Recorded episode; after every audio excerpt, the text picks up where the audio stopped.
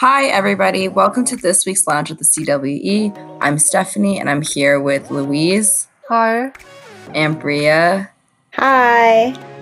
And on this week's episode, we will be talking about what we're doing to sustain ourselves during quarantine, um, the hot gossip for this week.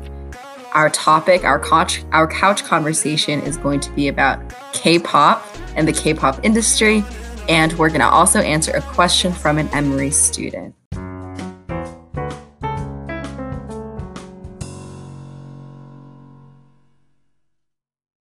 Right. So, Stephanie, what you watching, what you're reading, what you're listening to? Um, so I just finished The Boy season two. It was super, super intense and scary. And I gasped like out loud a lot. And my roommates were all just like, What is wrong with you? And I was like, I'm watching The Boys, you guys.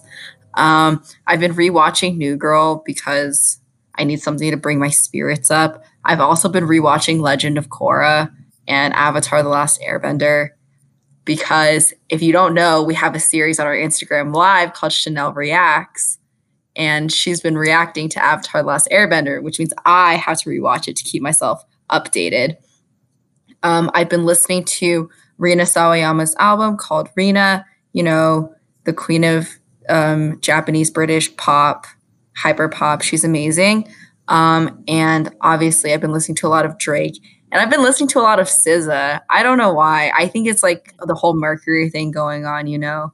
I've been really in my feelings. So SZA it is.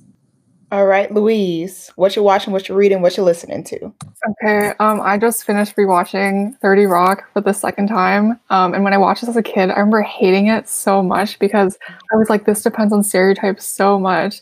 And then I realized that like it's kind of smart. Like they show stereotypes, but then they kind of like challenge the idea that we need to like work against stereotypes. They're just kind of like why are why do we let ourselves be affected by them in the first place? Blah blah whatever. I'm explaining this really poorly, but it's very interesting. Um, the politics of representation are very interesting in that show.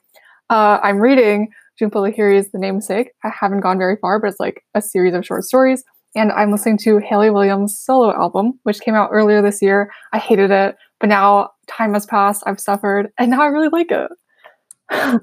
Why is this a reoccurring trend for you, Louise? What is Reading things and then coming back to them and then liking them? It's like, what the is that? progression. Like you like grow with these like works, you know? In the span of what, like two or three months? Like, no, it came out Right. in like March, and like I really just like got into it recently. Wait, hold on. So, okay, so like four or five months, basically, instead Yeah. of two or three months. Okay. Because I wasn't like you know sad enough when it first came out. You- the, the beginning of quarantine didn't didn't have you sad enough to really appreciate it. yeah. Oh, okay, Bria, what are you watching, reading, and listening to? Mine are never as fancy as anybody else's, but I'm watching uh scary shorts on YouTube. I really like watching uh scary short like movies or short stories or whatever because sometimes I'll do like the audio readings of them too. So I like watching those. Um and it's spooky season. So I have to be fully invested in spooky stuff. Um reading a whole bunch of papers that's all I do. I'm working on my thesis, so I'm just working reading like meditation papers and scientific papers. So that's not really that interesting. Um, what am I listening to? Uh, on the topic of K-pop, I've been listening to actually for the past couple of days NCT's new album, Residents. I am. I like them. I'm not the biggest fan, but I like them enough to listen to their new album. There's 23 of them, so you know, 23 unique voices on the album. but yeah, that's what I've been listening to lately. I don't know if we're gonna get into NCT later, but let me just say I'm not the biggest fan. they call them construction music, basically, like construction music.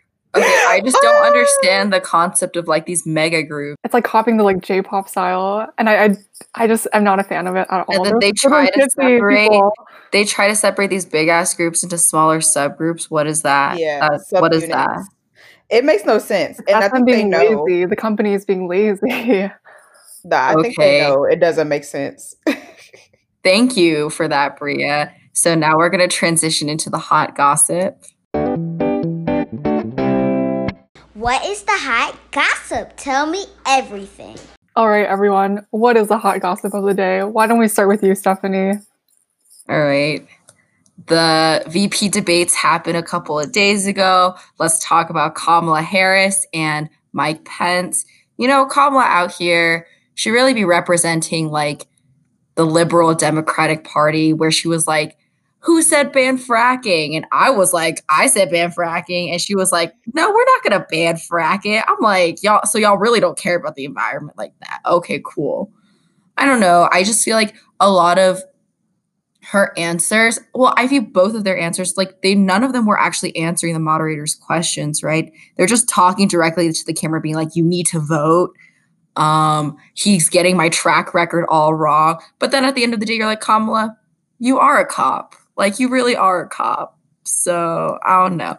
And the fact that the Biden campaign dead ass like pulled out that fly swatter into their merch yeah. minutes after that fly landed on Pence's head, I was like, how much more of like our money can you take? Y'all really want to pander and talk about this fly, but how much of your actual policies are going to help the American people?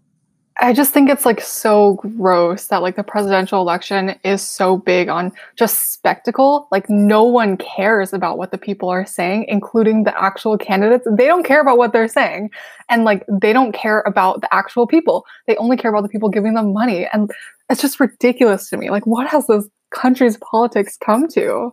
I mean, that's always been the country's politics. Well, I, I don't know. I wasn't alive back then. people are just like realizing it more now that it's all like essentially pandering. It's like now it because it's so it's so much more clear how, like you said, it was it's so much of a spectacle. People are very much I think people are way more critical of it now and understanding that this two party system does not represent the actual needs of the people, but represents the needs of like the elite class or the mm-hmm. ruling class that can fund the electoral politics.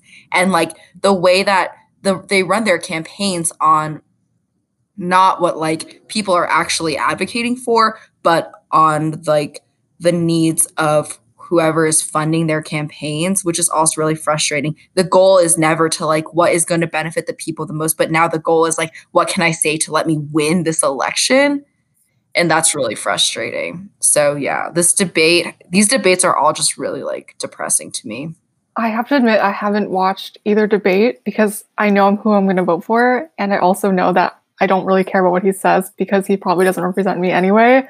Um, but that's I just feel like that's so disappointing. I I yeah, I just like wish that we would get rid of this two party system. I think that electoral college should probably be gotten rid trash. of too. I just like it's all trash. But like the people with the power don't seem to care about getting rid of these systems, so nothing is going to change. And they don't want them to change. It's keeping them in power. Why would they want these structures to change? I'm just tired.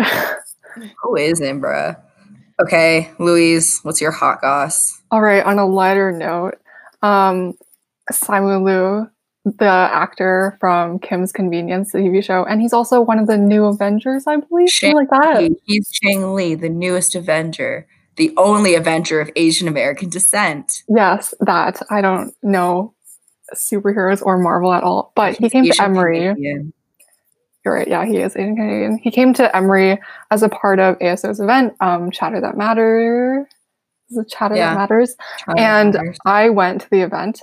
Um, and he was actually super down to earth. He spent like 40, 50 minutes talking about his journey to where he was. He discussed like being the average Asian Canadian, I guess, you know, just like going to college, being a kind of nerd, um, going to B school because his parents wanted him to, and then getting a really good job at a company. But then he got laid off and he was like, you know, I hated that job anyway. Let me pursue something else.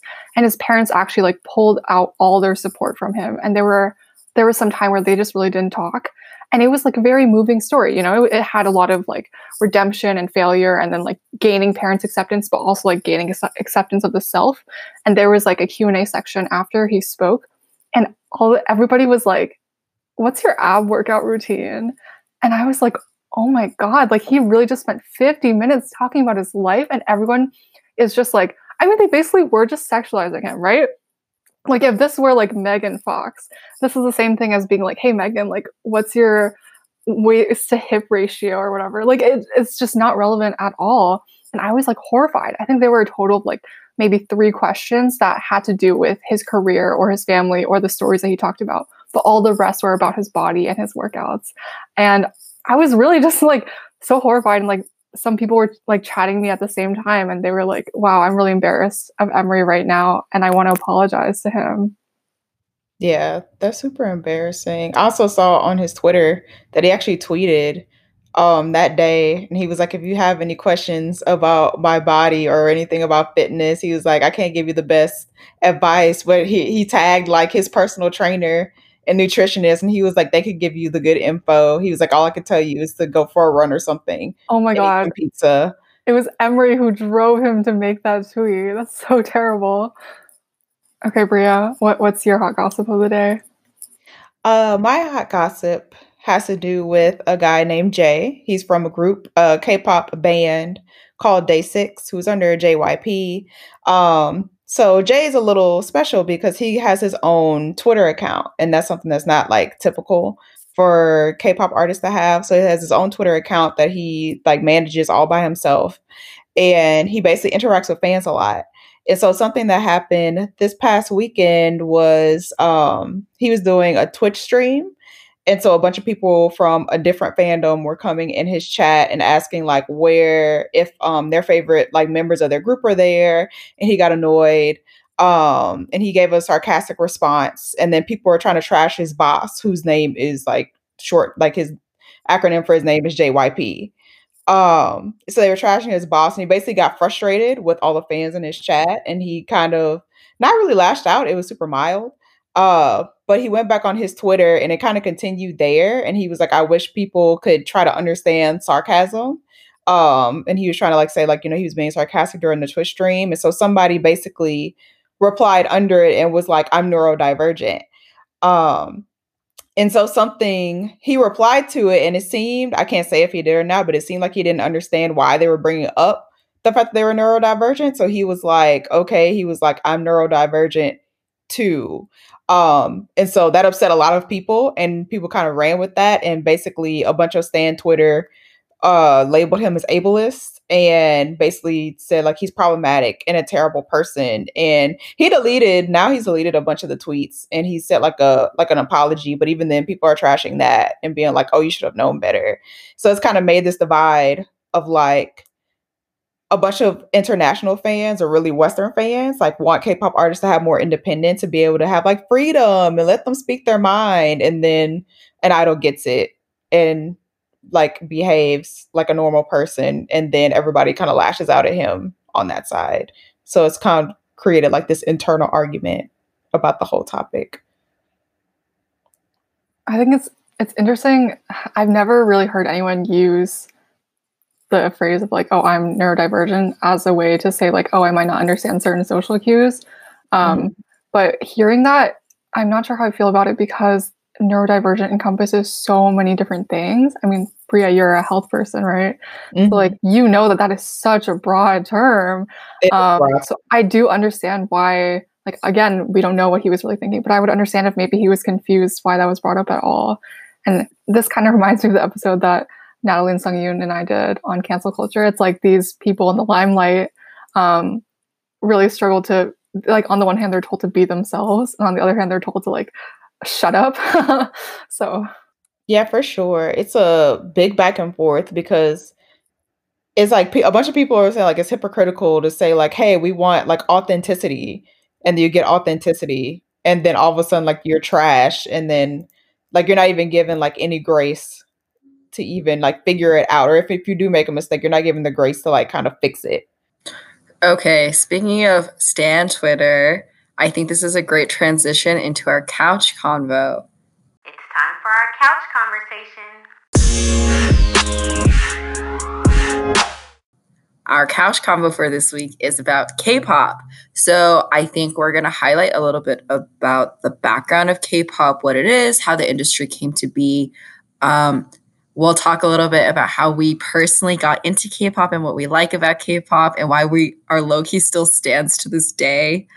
Um, and we'll talk about how the K pop industry is unique um, and some key components about why it's super popular now. And then we'll get into the down and dirty, the issues in the K pop industry, which are a lot. So, I guess I'll start with explaining some of the background about what K-pop is. So K-pop is stands for Korean pop And it's this huge industry in South Korea where there are a lot of really popular artists and groups that have followings and there it is sort of an oligopoly where there's only a few like really really big um, companies that manage a lot of these artists and groups and it's essentially become a very very i think internationally renowned thing because um, of like the combination of the intri- really intricate choreography like very mainstream pop type music um, also the promotion is very like commodified where you will see these artists essentially on everything from like food to selling furniture um, and I think it's also really popular because a lot of these artists have very intense followings. So if you hear us say something like stands, that's essentially what like a lot of these followers call themselves is their stand. So um, some so if for example like a group like bts which is a really famous international group um, they'll have like B- i stand bts or i'm a bts stan um, so chronologically there's i think arguably either three or four sort of generations of k-pop the first iteration comes out of south korea in the late 90s um, and that includes like hot Fin.K.L BoA rain um, S.E.S. these are groups that um, were popular in Asia at that time period, but this was before um, I think K-pop really globalized. So then you have the second generation, which is the groups that I listened to when I was in middle school. Um, I think this, I would say this is like what 2010s, like earlier 2000s to mid 2000s. Yeah. So it's like Big Bang, SHINee, um, SN, SNSD or Girls' Generation, um, A Pink, Miss A, Wonder Girls. Um, I think a lot of Asian Americans were more into like the second generation of um, these artists. I think it's definitely like in middle school. If you're not yeah. into you at least know about it. Yeah. um, so and then there's the third generation. So third generation is way more recent. So um, a lot of people use EXO as like before EXO and then after EXO. So EXO is a really, really popular South Korean group, but a lot of groups that debuted after EXO is considered third generation. So this is about um, 2015, I think. Um, so like Blackpink, EXO, Mamamoo, Monsta X, GOT7, Twice, Red Velvet, and BTS. Um, and now there's arguably a fourth generation of these like mega groups like NCT or ITZY or Stray Kids. And I don't really listen to fourth gen like K-pop. So do you guys want to elaborate a little bit more about what it is? I actually or- think that fourth gen is it's changing. Um, and this is the first generation where girl groups are not only, I mean, girl groups have always been in general more popular, but now the stands are more aggressively following girl groups rather than boy groups. Um, so now we see a lot of girl crush concepts, which basically just means like girls who are tough. And the girl groups are now making content for girls instead of boys. Mm-hmm. So you see a shift from like sexy and cute concepts to more like tough, badass girls. Yeah, I think that really hits a nail on the head with the girl groups, especially like they really do make stuff for like girls empowerment, girls confidence, geared towards a lot of younger girls too.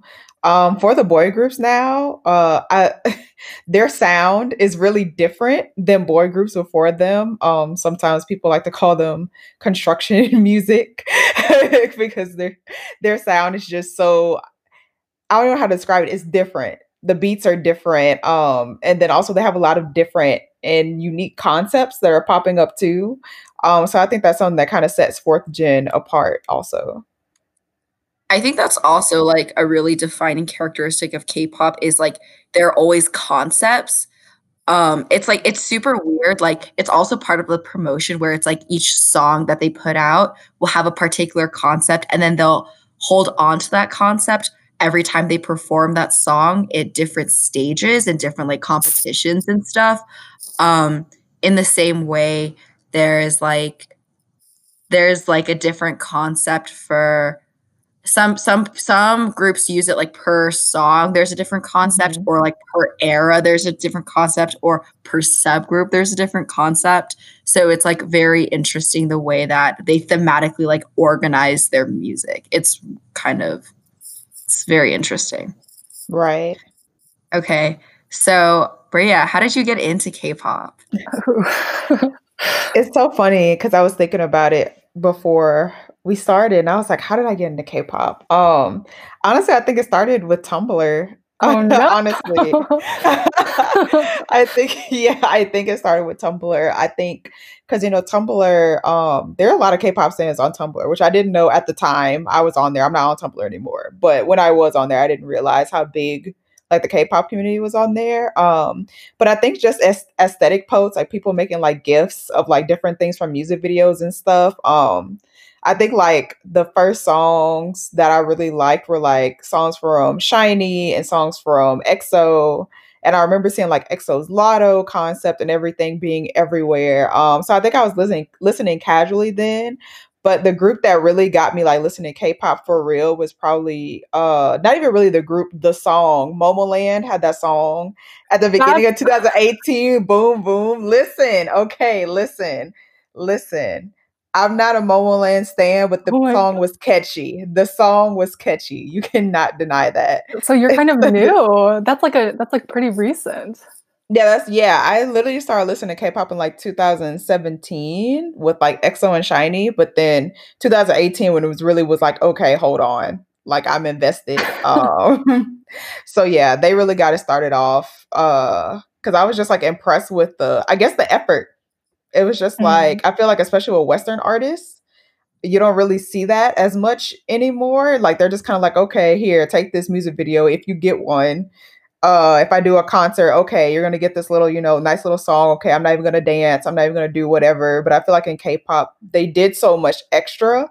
And I was so impressed by that. And it just made me want to like get into them more and more and more and learn about more and more groups. So that was my start.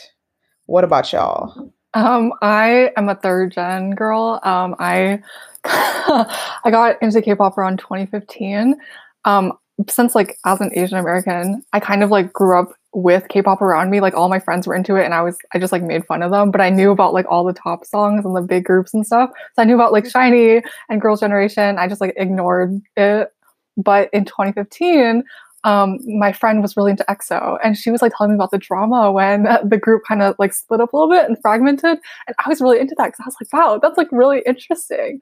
Um, so I started watching like some of the videos and stuff, and I don't, I don't know if I should like reveal. I don't know if I should like reveal the group that like really got me started because it's kind of embarrassing. Okay, but like I used to be like a hardcore BTS fan, and like I don't reveal that. Um, but yeah, they were like my first really big group that I was into, and I was so embarrassed. I hid it from everybody. I pretended that I didn't like K-pop, and my friends, my friends were literally K-pop fans, and I'd be like, I don't like K-pop, like that's gross. But meanwhile, I like knew everything about BTS. um, but since then, like I, I haven't really followed them anymore. But I've been a lot more into like BTS was the really big boy group that I liked. I kind of like Big Bang a little bit and kind of EXO, but other than that, I've more been into girl groups. So I very, I really much, I very much like Red Velvet. Um, I listened to Blackpink's album recently. Mamamoo is kind of cool, stuff like that. And even when I don't really follow girl groups, they're just like fun to watch. And I really appreciated how K-pop has shifted to like be for girls recently. Um, I'm not really that into K-pop anymore, but like once you're in, it's hard to completely leave. You know what I mean? True. So I'm like old school, old school into K-pop. Like I started listening to I think I watched my first K-pop music video. I remember it very clearly. It's SHINee's Lucifer, which came out like Ooh, a classic. 2007 or 2008. Like that's how old that music video so is. weird. And I discovered it, I think, when I was like in fifth grade. And I just remembered like wanting to learn the choreography so bad. SM SM put out both their like music video and the choreography train, like the choreography that they did in the training room. And I was like, why does this man move so smoothly? also, how can I learn this dance? So I just like listened to it on repeat and then like Ring Ding Dong came out. I was like listening oh to my that. god. I was like, school, old oh, school. Oh, oh. and then I discovered Super Junior. You know, there's like 12 of them. And I was like, yeah. distinctly remembering being like, I like you, I like you, I like Oh you, remembering God. their names, going over all that shit, like watching their them on variety different variety shows. Yes. Oh my god. I was like, why are y'all so hot? These are like 20 year olds when I was like 10 or something. and then I watched a lot of like Girls' Generation. Oh, I love Girls' Generation. I mean, who does it? Girls' Their Generation choreography so on much. point. Like they're so connect well connected and they're also really funny, which is weird to me. Like they were all so funny. Um so yeah, that's like I was really really into it. And then I just like I w- I remember EXO coming out coming out hot in high school, but then like I just kind of drifted out of it because so many new groups started coming online and I Mhm. just didn't think I could keep up, you know. like I like Twice, Red Velvet, GOT7, like these are newer groups, but then like they they some of them were really really young, and I was just like, Mhm. I can't keep up with this. There's too much stuff coming out, and I also started getting more into like um, K R and B and K hip Yeah, hop, which is a little bit more underground. Yeah, some like the more Right. indie stuff. Um, you know, just because I was I, I needed to access my little hip, the internal hipster, and some more underground stuff. But um, yeah, I still follow some um K-pop stars. Like I follow a lot. I follow Mamamoo pretty religiously, but because it's like there are only four members, they're all like older women, so they're in their mid Mhm. to late twenties, which is unusual for um to be like sort of really active in the K-pop industry. But they're all like super talented and like really badass. Um, yeah. You know, they're actually not that old. They're like, I think they're younger. They're younger than- 23. Yeah, like, yeah. Yeah, I love her. But like their image is very mature. That's why you think they're older. Because Oh like yeah. Well. Solar is like Solar is like 28. She's Yeah, 30. right. Oh, so we look so young. Um, but yeah, so after we've talked about the things that we've liked about K-pop, I think we should go on to like some of the nitty gritty because there's definitely a reason you've seen so much weird shit around K-pop, like the fans and the toxicity, and we definitely have some opinions on that. But before we kind of get into that, we have to give a little bit of backstory. So Stephanie mentioned like the concepts and the thematic aspects of K-pop basically everything in K-pop is corporate. Um, none of these people are really artists who like worked hard. I mean, a lot of them did work hard to get to where they are, but for the most part, they auditioned at companies or they were mm-hmm. scouted by companies and they train for like years, starting from around like age 13, sometimes younger. People just train for years, and like there's a possibility they might never become an idol. They just like have to be lucky. And during the training process, like it's a whole combination of like you know, changing your body, plastic surgery, getting your makeup slash hair done, exercise, dancing slash singing slash rapping lessons like every day. And um, I think the trainees do get paid, but it's like a very low salary and they live in pretty bad conditions. The idea is that once you debut in an actual group, that's when you start to get good treatment. Yeah. Um, Oh. in the same way, there's like schools um that Mhm. put out specifically like um like K-pop artists, or they they have schools built up for you to enter into the trainee system. Um, you you essentially dorm um with other trainees as a part of a co- as part of a company, so the company really owns you. Um, they also control a lot of like what you eat, um, what you can do, your social media activities, because you're not like a person. Essentially, you're a representation of that company. Um, and also, they I think they teach you like multiple languages, so you are, um, I guess, you look you're more advertisable to um, other spaces because a lot of like your work when you debut will also be in like America, traveling around Asia, um, that kind of stuff. So you would need to know like multiple languages as well. and everything is like a- brand. So the K-pop idols themselves, they are definitely a brand. A lot of their friendships are also a brand. Like you can't always tell whether it's a manufactured relationship or whether it's genuine.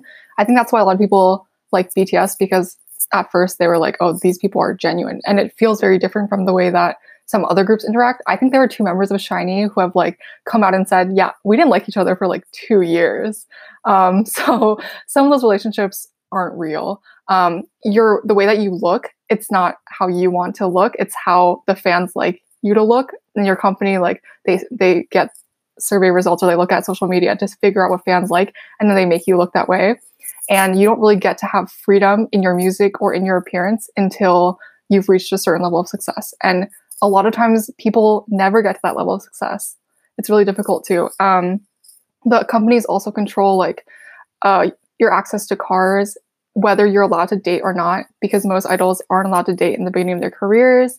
Um, and a lot there have there's been a lot of scandal in terms of abuse within companies, overworking their idols, um, not feeding them, uh, like shaming their bodies, a lot of like body shaming, things like that. Wendy from Red Velvet, was she got really, really skinny for a minute there. We're all oh yeah, like, are yeah, you good, bro? Eating disorders are totally a thing in K-pop. Um, you know, especially among the women, but also among the men. And there's like kind of gross fan service sometimes. I've seen a lot less of this recently because I think that in general the international perspective has become kind really of more on now. Yeah, I think yeah. people have like started to call that out more.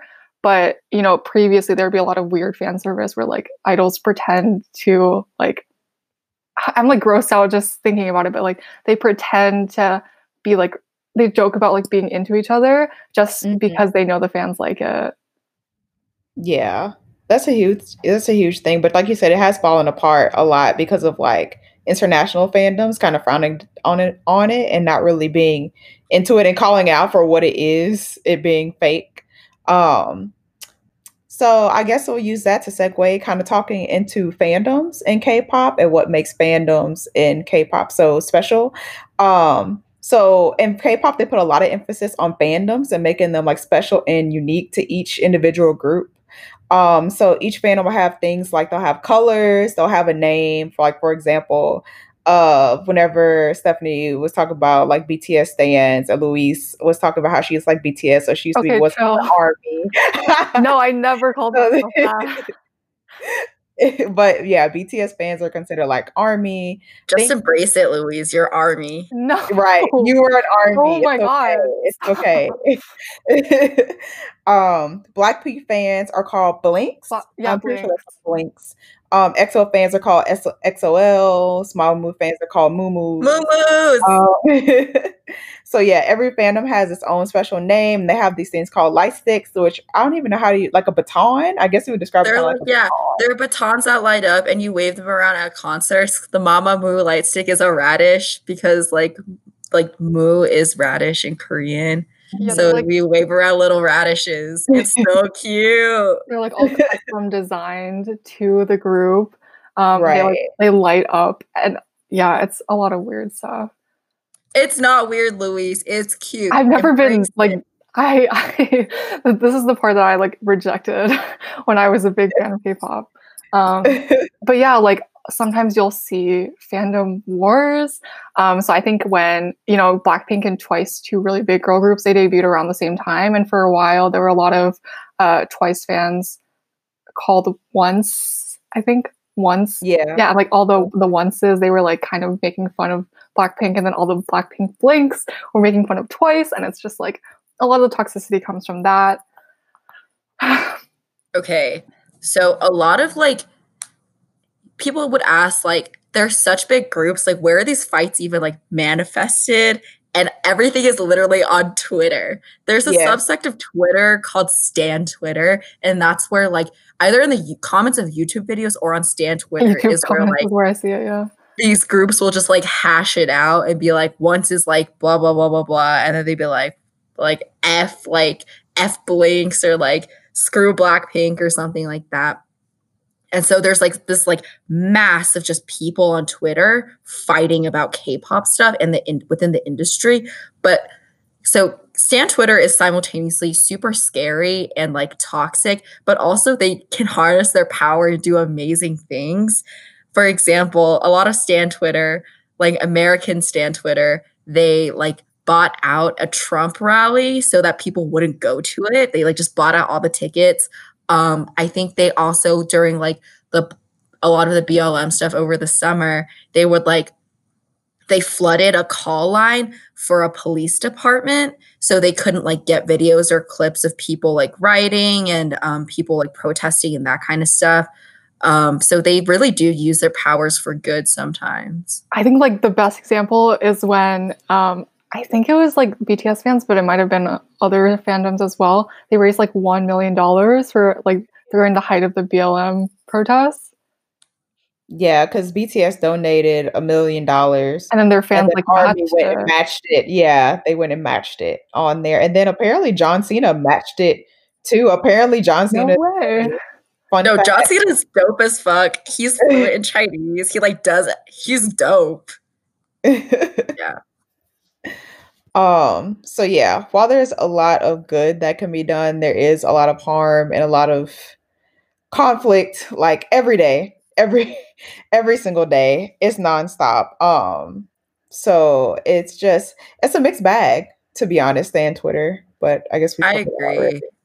I agree. And on Twitter is so scary sometimes because when they're like coming after a person or an idol or something, they like They don't they don't stop. play. They don't stop. Stan Twitter does not play like that. Like they will come after these people. Like I know a lot of Stan Twitter sometimes will like dox people. It's really Oh looked down upon in in yeah, the they dox community. people often. Like doxing But they dox really people. common. Yeah, it's super Yeah. common. Um, and even then, like it doesn't just manifest on Twitter. Like if it starts on Twitter, it'll escalate outside of Twitter. Like there have been people who've like they've come after who literally they'll go and like take them off of Instagram, take them off of Tumblr, like they'll come across Oh platforms and get them on everything. And it could be something like not even that serious, but if they take it that serious, like it's over with. That's why you'll never hear me say anything bad about BTS on on social media or whatever. Never, I will never be caught slipping like that. They will come for you and they will find you. Um, but in addition to the powers of Stan Twitter, there are also a lot of other issues within the K-pop industry that we're going to talk about. This part um, is kind of hard to stomach, so just um, warning or caution. Um, so we did Wait, yeah, we'll do some tr- trigger warnings for what se- sexual assault, suicide, um, self harm. Colorism.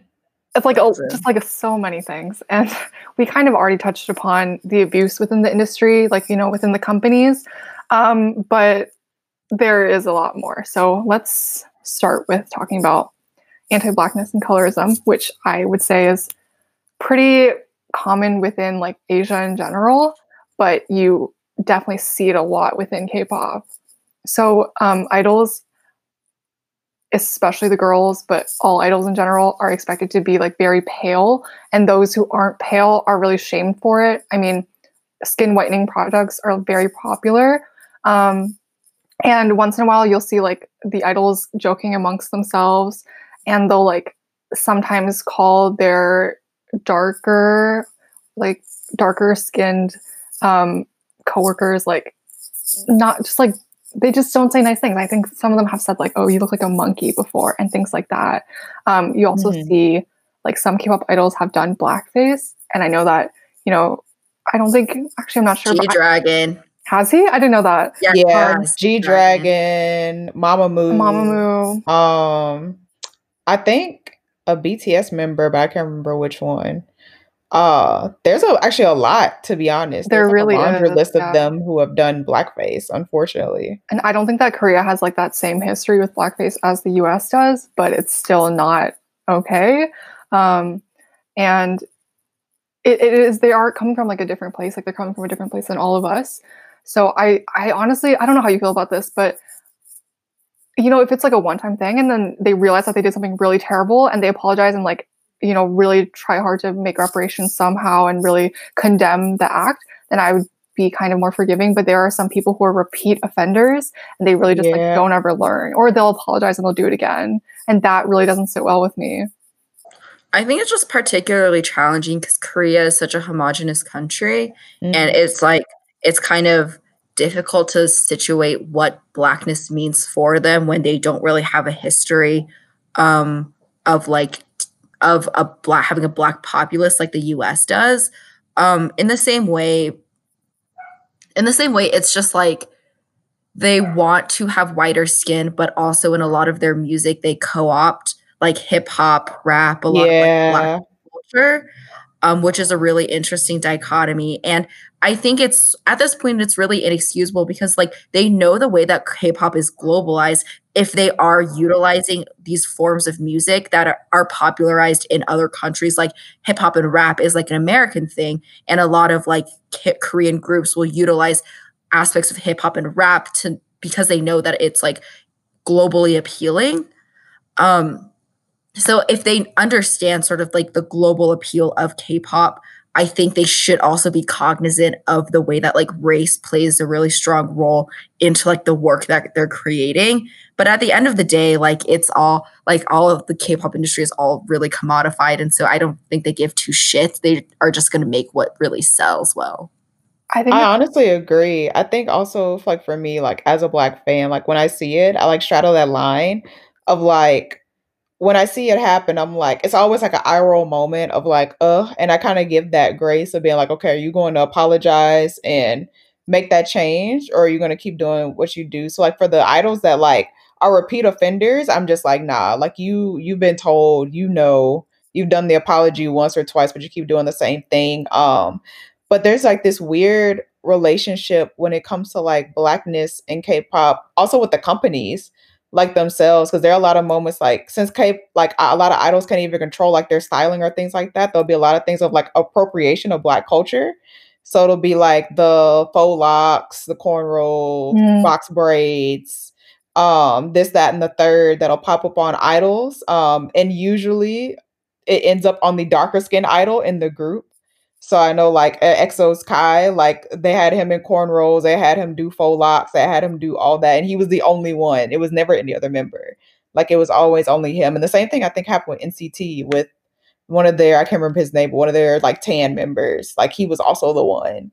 Um, so I think I just try to give them the grace, but at the same time, it's like if you're a repeat, repeat offender, I'm like kind of like Stephanie said, it's like you they know like after multiple occurrences, like you know, but it's just like you basically have chosen just be like, well, it's not going to negatively affect me anyway. Especially for groups who are more popular in Korea than internationally. It's like if it's not going to hurt your pockets, then it's kind of like, okay, then why change? I kind of wonder if some groups really do know because I feel like okay, when Mamamoo did blackface, I don't really know a lot about that, um, but they do have a very international fan base. Um, but I feel like companies like SM in general, even though a lot of their groups are very popular internationally, SM handles basically all their business in Asia. And, you know, compared to like JYP or YG, two other really big companies, like all their videos are subbed in English, right? But SM is super slow with English subs. I feel like in general, they don't really try to grow an international fan base. So I'm wondering whether they really do see the comments that are like, this is really bad and you shouldn't do this. Because I mean, I think SM is, you know, very money driven. And I don't know that they would really care about the opinions of the international fans because they do so well in Asia. Right. I think something that's unique about SM that a lot of people like don't know um, is that SM actually has a lot of black employees. Like compared to other K-pop like groups, like I think I'm not K-pop groups, K-pop companies. I think they have the most black employees. Um, they have a lot of black employees that work on their music. So like a lot of like of de- a lot of their demos, a lot of their produ- producers and everything, a lot of them are black. Um, so I always find it weird. Like I like I get like SM mainly does their business in Asia, and so like there's that difference. But at the same time, I find it weird because they have like black employees who are very publicly known to be their employees, like in their network, but it's never really touched on, or it's never really talked about, or it's never really like addressed and apologies or things like that. It's kind of like SM has a like a bad habit of kind of letting things skirt. Like it's like, oh, it's controversy. And they kind of like let it glide by and let people forget and they just kind of go on to the next thing. I think it also becomes particularly challenging. Like there are a good amount of like black folk and people moving to Korea because they like Korean culture a lot. And you see a lot of like um also mixed race kids in Korea. Um as like a post Korean War sort of relic where there are a lot of like mixed kids in, that live in Korea. It's really challenging, like for a lot of mixed race people who want to enter the K-pop industry mm-hmm. and they mm-hmm. happen to be mixed Korean and Black, but because of how rampant a lot of anti-blackness and colorism is in the K-pop industry, like they're never going to get a chance to access the trainee system or even like become idols. Like no company want really wants to invest or sign on like a lot of black actually black people even though a mm-hmm. lot of their production and their aesthetic all that kind of stuff like is driven by blackness Right. Shall we move on to the next part about sexism and sexual assault in the K-pop industry? yeah, okay. Yeah. All right. I don't think we can talk about this without talking about the the Rising Sun slash Big Bang scandal. Bria, if you wanna if you wanna give us a little context. Of course, I would be the one to get the context. um, so yeah, so this scandal was basically um with one of their members, Seungri. Oh, Um, Yeah. Yeah. I think he, um, 2018, 2018, 2019. I think it was 2019. I think that was last year. Time is an illusion at this point. Super it was recent, last year. Um, so basically, he and I believe three other um, male idols were found to have like a group chat. And so in this group chat, they were sharing like private videos of them like actually like uh, assaulting women or having sex with women. Um, and then also it kind of expanded. And the reason why it's called the Rising Sun scandal is because Seungri had a club called, um, I believe the Burning name Sun, of the club was Burning Sun. Burning Sun, I said Rising Sun. Burning Sun scandal. Um yeah, and the name of the club was Burning Sun. And in that club, a lot of um because and if for context, in Korea, prostitution is illegal.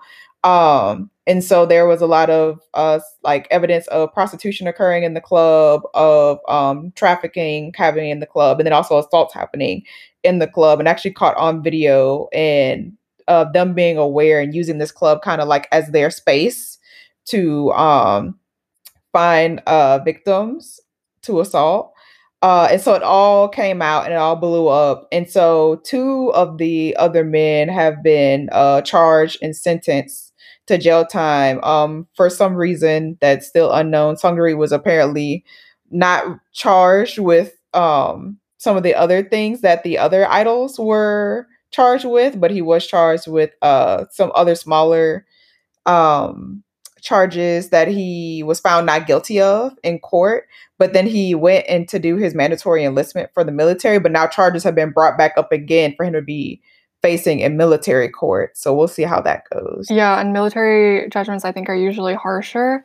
Um, yeah. and it's like you know, Bria mentions that it was three idols, but it was really like you know these are the people that we know and who are in the limelight, but there are definitely a ton more other people like rich people who we don't know about and aren't public figures that were also involved.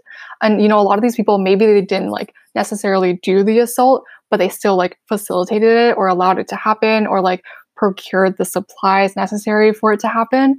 Um, and it just like this was really eye opening for a lot of Korean people because like you know sexism of course has existed there and everywhere for a long time, but it's always been something that um, most Korean people have been pretty hesitant to talk about. You know, like the word feminism wasn't really uh, liked. It was kind of like in 2012 in the US when everyone was like feminazi and like that kind of thing. Mhm. But I think after this scandal blew up, people kind of realized like, wow, we really have a problem here in this country. And like since then, there has been, I think, increased support of feminism in general in the country. But the fact is, like, this is one really big scandal that happened, but it's very possible that there are other similar things happening in the industry right now. You know, um, the only reason we know about this is because they got caught. So who are the people who didn't get caught? right and like there has also been talk of um, different companies sometimes like the employees will be abusing their idols because their idols basically have nothing um, and you know a few years ago or not a few years ago but maybe like a decade ago there was this really popular k-drama called boys over flowers where one of the leading ladies um, committed suicide because a lot of the employees on the set were uh, I, I can't remember exactly but they were I think they were blackmailing her or assaulting her, and it was really, really terrible. Um, this kind of stuff all really gets covered up by the glitz and glam of the branding of K-pop in the industry, but it's definitely a very present underlying thing. right I think this also functions as a really good transition into talking about sort of the pressure that a lot of K-pop stars face to the point where there have been like multiple suicides and multiple deaths of K-pop idols over the past couple of years. And these aren't like K-pop idols who are currently or who were currently like very much in the spotlight at the prime of their careers, but they were idols who were sort of old on the older side, so in their late 20s, moving into their 30s, who had had just so who had been in the industry for over a decade and were so had so much pressure for such a long time that they essentially just broke. So uh, there's a member of F- FX named um, Sulli. Um, who else? Um, guy Who are- SHINee. Who from SHINee? Jonghyun. What's his name? Jonghyun. yeah. Jonghyun from SHINee, who was like produced, started to produce his own music, was putting out stuff that he actually wanted to put out for himself, and even then was just like so sick and tired of like being essentially watched and stalked and like all this other stuff like that comes with being an idol. Um, I think Goo Hara. Louise mentioned. Oh yeah, Goo Hara. Um, Louise mentioned that person from Boys Over Flowers, and it's just like the culmination of simultaneously abuse from the professional industry side combined with the pressure of being sort of in the limelight all the time. And I think also um, what comes into play is like Korean use of social media. Um, the netizens, that's what they're called. So like citizens on the net um, are like super, I think, aggressive. Um, they criticize a lot. They're watching your every move. They're like, um, I know that like a lot of Korean like um, websites are like always really popping. Um, and I think like the the use of the internet is such a big thing in Korea where it's like there's all this judgment all the time and there's like no privacy at all. Right. Yeah. Yeah, and being hypercritical has like been so become so normalized, like in K-pop like culture too. Like people will say horrible things and be like not give idols like it, as an idol in the way that they're branded, they are branded to be perfect. Like they are not allowed to have like flaws in any way, shape, or form. And so when they do show that human side of them, it comes back to bite them hard. And I know that's something that happened to uh Sulli a lot was the fact that Sulli throughout her entire career was like beat down and harassed by commenters from like start to finish. Like she never got any moment to really breathe and relax. She even took a hiatus, I think, for like what, like two years? She like where she like didn't left the K-pop industry. Um, she like left her group and she was going to be an actress. Um, and but like the whole time, I think her photo shoots started getting like more scandalous, and she openly Mhm. called herself a feminist, and people really hated that. Right. Yeah. And like Yeah. quickly like jump in like you know i didn't really follow any of these people. But one person that i do really love is taeyeon from girls generation. Um Mhm. and like there were rumors around like the middle of her career that she was depressed. And um there, there's a lot of rumors of like idols being depressed. Like we see jennie from blackpink. She all of a sudden you know she got kind of lazy in her dancing and everybody really just railed on her for it because they're like people are paying for your concerts. And that's true but on the other hand you know she doesn't really have any control over her life and what if she had had some sort of Yeah. mental illness happening. Like there's no room to suffer. Yeah. Well, like CL from 2NE1, she was getting her antidepressants from like a different country. And then everyone thought that she was part of a drug smuggling ring or something and just started like sending her hate mail. And she like had to take a break for a year. I think TOP from Big Bang was like smoking weed or was caught Mhm. smoking weed. And he also got like railed on for a while too. And it's just these small mistakes. And in the case of CL, like not even mistake, right? Yeah. where everybody is so hypercritical that they just like will keep like harassing you and essentially like boot you from the industry and your company like they'll let that happen because like if the fans don't like you you're not making the money so what's the point of having you around Right. Yeah Before we wrap up, let me say one more thing. okay Um, back to Taeyeon, who I love. I just like remembered a quote that she had said once, which I think like someone was like, "Oh, if you had kids, you know, would you let them join the K-pop industry?" And she was like, "Never. Like, I would never let anybody, any of my children, join this industry. Like, it is way too terrible um, to let someone do that." So that's kind of a grim concluding on this segment. so to sum up we all like love k-pop but also we hate k-pop Ooh. Okay, so we are going to transition into our final P segment, which is Ask the CWE.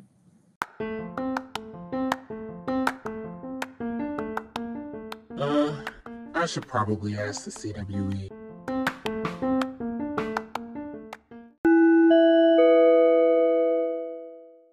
All right, everyone. So for today's Ask the CWE question, we have Tyson from Provo who asks There's a stigma that guys aren't supposed to talk about their skincare routines, but I'm interested in building one. What is your skincare routine and how can I deal with the pressure of emasculation? I love skincare, so I can answer this question. So I recommend following a Korean skincare routine, which is like nine steps and it's pretty intense, but it's really focused on hydrating and protecting and healing your skin. While I know a lot of like um, American or Western rhetoric is focused on like um, like stripping your skin of oil or like killing the acne, and it's like a very dis- it's like very destructive um, for your skin. And so I highly recommend googling like Korean skincare basics. Um, but I really like highly recommend focusing on a skincare um, regimen that's focused on sort of hydration and healing. And also, if your skin is super oily, it's most likely because you're stripping it of like um, of its natural oil, so it tends to overproduce oil. So your skin might actually be really dry. And a second recommendation that I have is always double cleansing. So you should use an oil-based cleanser and then a regular cleanser because like if you're doing what you're supposed to do, you're like putting SPF on your skin every day or like a, a moisturizer. And there's also like a lot of oil and dirt and grime.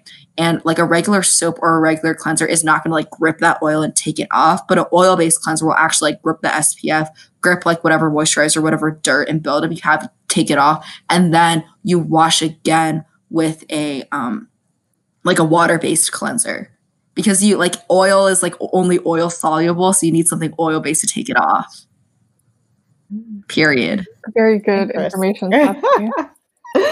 Ah, um, All on the right. sub- okay.